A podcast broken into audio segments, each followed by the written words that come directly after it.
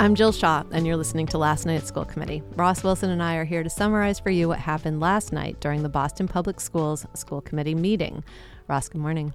Good morning, Jill. So last night was a pretty short meeting. It was just two and a half hours, which is much different than our previous meetings. Very short. So the meeting started, Jill, with the superintendent addressing some news from earlier this week. And you may recall that BPS presented an inclusion and English language learner plan at the last meeting that really wasn't a plan at all. And we talked about this in our last podcast. So, Jill, this plan basically said, hey, we're going to put all the students with disabilities and all students who are multilingual learners, and sometimes there's overlap between those two groups, and we're going to move them into the general education setting. And just on the first blush, you could say, well, that's a good idea. We should actually have everybody should be in the least restrictive environment. That's actually federal law. All students should be learning alongside their peers as much as possible. However, you also have to make sure that students are being supported. And so parents and families want to make sure their children are getting specialized instruction within that setting. And there's a lot of research that multilingual learners should be receiving instruction in their native language and English at the same time as much as possible to um, be most successful. To right? be most successful, to, right? And this is bilingual education. This is not a new concept, and this is a concept that's been talked about for years and years. So there's a couple of things missing in the BPS inclusion plan that was discussed at the last meeting. One is there's no budget. There's no actual details about how students are going to get specialized instruction or access to their native language. There's no professional development plan. There's no staffing plan. There's no explanation about how they're going to find teachers to staff these classrooms, et cetera, and et cetera. This plan was presented not only to the school committee at the last meeting, but it was also presented to the Department of Elementary and Secondary Education. And we have yet to hear reaction from the department around this plan. In response to this plan, Jill, earlier this week, eight members wrote a letter of resignation to the mayor and the superintendent, and actually a ninth member of the ELL task force also resigned. Jill, they resigned from the ELL task force. Yeah, and uh, this is a very big deal. Who were these folks who resigned, and what does it mean? What, what, what, first of all, what's a task force? 20 years ago, the Department of Justice came into BPS and said, hey, we're really concerned about how you're educating English language learners. And we're requiring you to create a task force of the best experts around English language learners in your city to advise you, BPS, on how to make sure that these students are being served well. And lo and behold, these are the members. These are actually some of the most expert people that I know around multilingual learners who have been advocates for years on how to educate students in BPS. First, we have Suzanne Lee who is the co-chair of the LL task force or was. Suzanne Lee has been a, a teacher in BPS. She was actually one of the leaders around desegregation in Boston in, in, the 1970s. She's been a leader of the Asian community for years and years. She was uh, one of the most successful principals of the Quincy School. She's an amazing educational leader in Boston. She resigned. We have Miriam Uriarte. She was the founder of the Gaston Institute at UMass Boston. this institute essentially is one of the premier research institutions of English language learners in the country. She helped found it and ran it and was on the school committee. She resigned. John Mudd, who has been a civil rights advocate since the 1960s, has been served in with governors in Massachusetts, has led mass advocates for children, and has gone to every school committee meeting that I can ever remember. One of the most devoted people to the Boston Public Schools resigned. Roxanne Harvey, Jill, who led the Boston Special Education PAC, the Parent Advisory Council, for, for a really long time. It's just an incredibly well regarded leader in our city. Roxanne Harvey resigned from the old task force. These leaders, Jill, don't just resign because they disagree with the district. Something else must have happened to lead them to resign. And I believe, Jill, that they felt like they were not being listened to and were not being heard. I had a chance to talk with a couple of the members from the ELL task force who resigned. Yeah. And what I heard from them is that this is not just about the idea that we're going to include more students into general ed. In fact, they agree with that. They mm-hmm. agree that we should have least restrictive environment. They just want to know a plan for how students are going to have native language speaking at the same time. They want to make sure that no student is isolated in the classroom. And they've been advocating for this for a long time. They've been meeting with the superintendent and her team and saying, we have real concerns about this. And they, in fact, have said they've just been straight up ignored, Jill, mm. that they haven't been listened to Nobody's asked them their opinion. Nobody cares about what they're saying. And in fact, they just they're saying, look, if you don't really care or you don't want to ask us, some of the best education leaders in this city, then we all are going to resign. And this starts, Jill, with feeling ignored from City Hall all the way through the school department. I mean, and so like this explosion, this like complete disruption, like this complete decimation of the task force should be a huge signal the, to, to the to the mayor and to, to the superintendent. Jill, the lack of substance in this planning is alarming. And the district seems to be leading with announcements or leading with a press release rather than leading with any detail or any plan. And this is consistent in this administration. This is not the only thing where they've led with a headline versus any substance of a plan. We've not ever seen a task force, which is essentially assigned by the school committee of people have been on this task force for years and years. We've never seen this get to a point where they're so disrespected and so and, and their expertise is so disrespected that they felt the need to resign. This is alarming. Yeah, and you know, but un- unfortunately, I think both the superintendent Skipper and school committee chair Jeri Robinson did not seem to understand or want to represent the enormity of the issue that the resignation represents. They simply said to task force members, "Hey, Thank you for your service. Here's Superintendent Skipper. On behalf of the district, I would like to thank the members for their years of service and deeply appreciate their advocacy for Boston's multilingual students. And here's Chair Robinson. First, I also want to thank the task force for their service and commitment to our students and formally accept their resignations. We all share the same goals of improving student outcomes.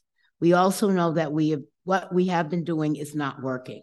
And even more than that, BPS doubled down on what they presented last week, pointing the finger at the State Department of Elementary and Secondary Education. Here again is the superintendent. You know, we're submitting our SIP to DESE. And it became very clear in conversations that we have been functioning not using and applying the definition of SEI appropriately. And we were told very explicitly as we should be, that we should not be segregating our multilingual learners, but rather we should be ensuring that they have access to native instruction in language in the context of also having access to English speaking peers and the appropriate amount of ESL instruction. And so that is, in fact, the basis of the plan. And so, what I tried to do in my remarks, and I think what Dr. Chen has in her um, letters to the task force, but also to the community, is to be explicit that you know we are functioning within the work that we need to within DESE, but also looking at the data of our multilingual learners longitudinally. Jill, all the experts agree that the best way to educate multilingual learners is through bilingual education. There's overwhelming evidence that students learn best when they can learn core subjects in their native language while simultaneously learning English. Right now, that's happening for just 7% of English language learners in the city of Boston. 93% of English language learners aren't getting the necessary service. Right. And John Mudd, who you just talked about, testified. He's testified at every school committee meeting for a very long time. He came out last night to express his outrage about what is happening. We resigned because we believe that the inclusive education and OMME plans you submitted to the state will hurt children. The ELL task force has repeatedly argued that building on the foundation of native language is the best way to learn academic English and to learn core academic subjects. You have rejected our advice. BPS is doubling down on an English immersion strategy that your own reports show is failing over 90% of EL students. We can no longer appear to tacitly agree with what you are doing. Therefore, we resigned. But we resigned as members of the ELL task force. We did not resign as advocates. You know, and Jill and John John Mudd's testimony got cut off, unfortunately. Thank you, Mr. I guess I've I've exhausted my time. I mean, he yeah. only had three minutes. Um, we should all be listening to what John Mudd and this ELL task force, the members who have resigned, we should be listening to what they're saying. It is an alarm bell going off. It is really important to pay attention, and it will be really interesting to see if the Department of Elementary and Secondary Education rules on this inclusion plan and ensures the district comes up with the details that are required to ensure our students are getting the education they deserve. So, the next thing we heard about in the superintendent's report was the exam school memo that she had promised at the past school committee meeting. And, it, you know, I don't know, purposely, un, not purposely, it was posted online only just before the meeting began around 6 p.m. The memo did include a note from BPS saying that they do not need to wait five years in order to make changes to the exam school policy, which was something that BPS leaders were sort of representing up until this point. It does seem now, though, that via the memo, they're acknowledging that changes could be made sooner if deemed necessary. So we've looked at the memo. If you listened to our special episode yesterday, we've compared the two and they're very very similar. And so the memo does a great job of representing the history. And it's interesting and um, because the memo also then provides a set of recommendations and the recommendations are worth talking about. The first recommendation asks whether or not we should add a provision to the policy to ensure students who receive a perfect score get access to their first choice of an exam school. So these, I think, Ross, were the students who showed up at the meeting last, where they were the unintended consequences who, even though they had perfect scores, they had no way of getting into their first choice of an exam school. It is impossible for me to get into any of the exam schools because of your new policy requires a composite score of 100.2. Right, Jill. So this is a this is a clear one, and one. You know, I'm not a judge on this, Jill, but you know, I, I got to wonder the legality of having a school in Boston that literally requires a 100.2 composite score, where where some students can only achieve 100. When you exclude any student or make it impossible for a student to attend a public school, it seems to warrant some conversation around legality. Right. And this goes down to the tiers because, you know, if we understand it correctly, in tiers which are representing the most economically disadvantaged parts of the city, any student who applies gets in, and the district is not actually able to fill all of the seats that they've allocated in each one of those tiers. But in tiers six, seven, and eight, there are students who did not get the points, who are economically disadvantaged, who do have excellent scores, but there is just no way for them to get into their exam school of choice. This is not shocking. This is kind of what member Cardet Hernandez has been saying, and a lot of people who've been testifying have been saying for a while. And let's be clear about this. The tiers actually provide what the exam school task force intended, right? right? So they basically said we want the most economically disadvantaged families and students to, to choose first, and then the most economically advantaged to choose last. And what, because there's a hundred percent distribution by tiers. Right. It's a hundred percent distribution by right. eight tiers. So therefore so you don't really need the points. You don't need the points. In fact, Jill, in as you said, in tiers one through five, the points actually have no effect whatsoever. Everyone who has a B applies, gets into an exam school. Where the points come into play is really at tiers six, seven, and eight, but mostly tier seven, where students who are not economically disadvantaged. So I, think, Jill, there's a, about 180 kids in tiers six, seven, and eight who are not economically disadvantaged who receive 10 points. Right? It, it doesn't make sense. Right. And basically, they're receiving 10 points, and where there's other kids not receiving 10 points, basically those kids are getting into exam schools, walking into exam schools, and other kids are not. But they're all not economically disadvantaged. Right. I mean, I, th- I think what we learned in, in going back and looking at the history of this is that the superintendent at the time kind of mixed and matched. There was a recommendation that the task force said that the superintendent backed that said 20% distribution on based on student merit and achievement and then 80% allocation based on tiers and so the points were a mechanism that, that you just described so when the superintendent proposed her version of this, she disregarded that 2080 moved back to 100% distribution, which was the other option on the table. Once you're allocating by tiers alone, 100% distribution, you don't need the points, but the points got carried over. Right. So, Jill, I mean, there, there's a couple of ways to deal with this. One is the tiers take care of the points. You don't need points. The other way to deal with this is assign the points to those who are economically disadvantaged to ensure everyone gets it. The district did point out last night that there are students in tiers six, seven, and eight who do need the points, who did not get them, and then therefore did not get into an exam school. And Jill, I just add one more piece to this. There, if if there are seats unfilled in tiers one through five, not enough applicants, yeah. if you will, then those seats should be given to tier six, seven, and eight, where there's more applicants, right? There's ways I mean, if to there deal are with seats this. in those schools, then it feels uh, like it should be redistributed. It, it, it, it, seems very strange, Jill, that we continue, that even the memo that was put out at 610 last night by yeah. the superintendent's team doesn't disclose all the information that right. has been asked for. It continues to be elusive. And you got to wonder if you're being elusive, what are you hiding? Right. And then there's the irony of the other point made in the memo where they asked the question about whether or not there should be potential changes specific to increasing representation of students with disabilities and multilingual learners. It, that does not feel like a thoughtful question. You know, it seems like the question there should be are we providing the right environments and the right level of curriculum for students who are defined in those ways? But truly, I think it was enlightening. You know, I guess the onus is now on the school committee to review the memo, and it, I'm sure we're going to have public comment about it in the next uh, school committee meeting. And Jill, here here's um, an opportunity for a new leadership team in BPS. You know, they're they're reviewing a policy from the previous administration. They're seeing the data as alarming. They're hearing from all these people saying, here's a better way to do it, including a number of school committee members. This is an opportunity for leadership for the superintendent and her team to say, we actually can see this too. We know you're right, and let's go ahead and make adjustments. We hope it's not a missed opportunity. So, moving on, there were only a few speakers for public comment last night. We heard this disturbing testimony from a parent of a special education student.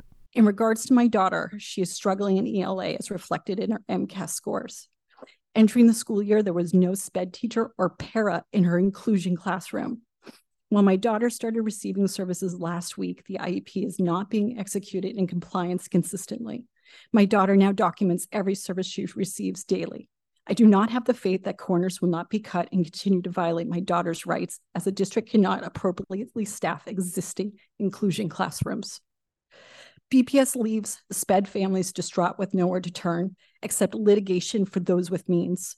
Administration should be ashamed for allowing this and other unethical behavior against our children's education to continue. Jill, it's heartbreaking to hear any family going through this. And as we're talking about inclusion and, and special education plans and so on and so forth, to hear from the ground of a, a family who is so struggling and so concerned about the, just basic services that their child deserves, we should be ashamed. It's got to be so disturbing for the parent to have to come forward. And we hear it's not like this is the first time no. we've heard a parent testimony like this. It is it's super sad. Then Edith Bazile, longtime education advocate, spoke about how the Opportunity and Achievement Gaps Task Force is being used as a rubber stamp by the district, and also her frustration with the school committee's practice of cutting off certain public testimony before the presenter is finished. The administration abolished all of the elements of racial equity. No restorative justice workers in every school, paused CERT meetings, racial equity planning tool is abandoned. The Racial Equity Impact Committee was abolished which I was a part of, the racial equity dashboard was scrapped, and Black leaders doing authentic racial equity work terminated. I called on the OAG task force to follow the lead of the EL task force and refuse to be a rubber stamp, resign and end the facade. And lastly, I call on you to stop cutting off people with whom you disagree and give them the extra time that you give other people. There's some disparity in allowing people to use their voices on this platform. If you're going to cut off people at three minutes, you should cut off every person at three minutes. You cut off Mike Heichman, let minutes. other people go on and on. So I advise this yes, Ms. Bazile, thank committee you. to really take that under advisement. Thank you so much. So, Ross, moving along, I don't know how much we want to go into the human capital report from last night. Honestly, our listeners could just go back to the last night at school committee podcast from a year ago today. We'll link it in our blog to hear how we reported on what appears to be the same presentation. Jill, it seems like the last few years have been the same exact slides. There's an absolute absence of anything around teacher quality. There's a lack of data overall. There's nothing about performance evaluation. There's yeah, I was going to say, I don't even think they, it doesn't sound like they're reviewing teachers. Nope. Nope, there's no data presented.